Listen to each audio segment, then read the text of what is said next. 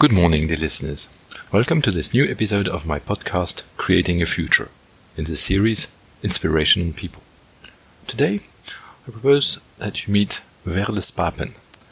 Veerle Spapen is an entrepreneur in Antwerp, in Belgium, and she created a shop called Edo Concept. Why so?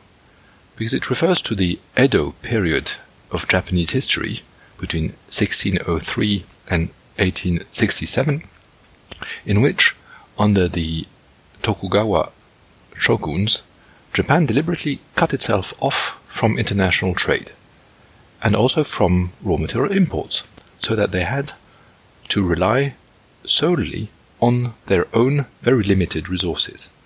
It was a period in which eco- economy prospered, and but also a whole craftsmanship was developed to repair and upgrade products and making them last really very, very long by taking great care of the materials with which they were built. Veerle Spapen applies this philosophy to the textile and clothing sector, one of the most damaging sectors that we have in its current form of fast fashion, where about six to eight collections are published every year.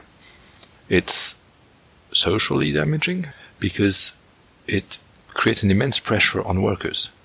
And the example of this has been the collapse of the Rana Plaza building uh, in Bangladesh, which killed more than a thousand workers who were, by the way, working in very bad social uh, conditions.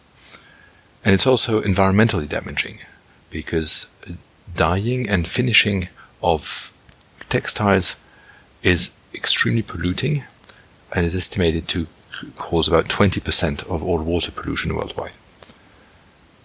What Veerle Spapen does in her shop Edo Concept is to promote and give an access to market to new entrepreneurs in the field of clothing that are either circular, slow, or ethical. What she means by that is circular is that the, the clothing can be repaired, maintained in order to last longer. Slow means that it's meant to last very long, that it's of very high quality, and to be used over and over again independently from what fashion may want to dictate. And ethical is simply that it's being manufactured in a way that's respectful for the workers. And so, thereby she acts really at the point, the access to market, where these social and environmental innovations need to be supported.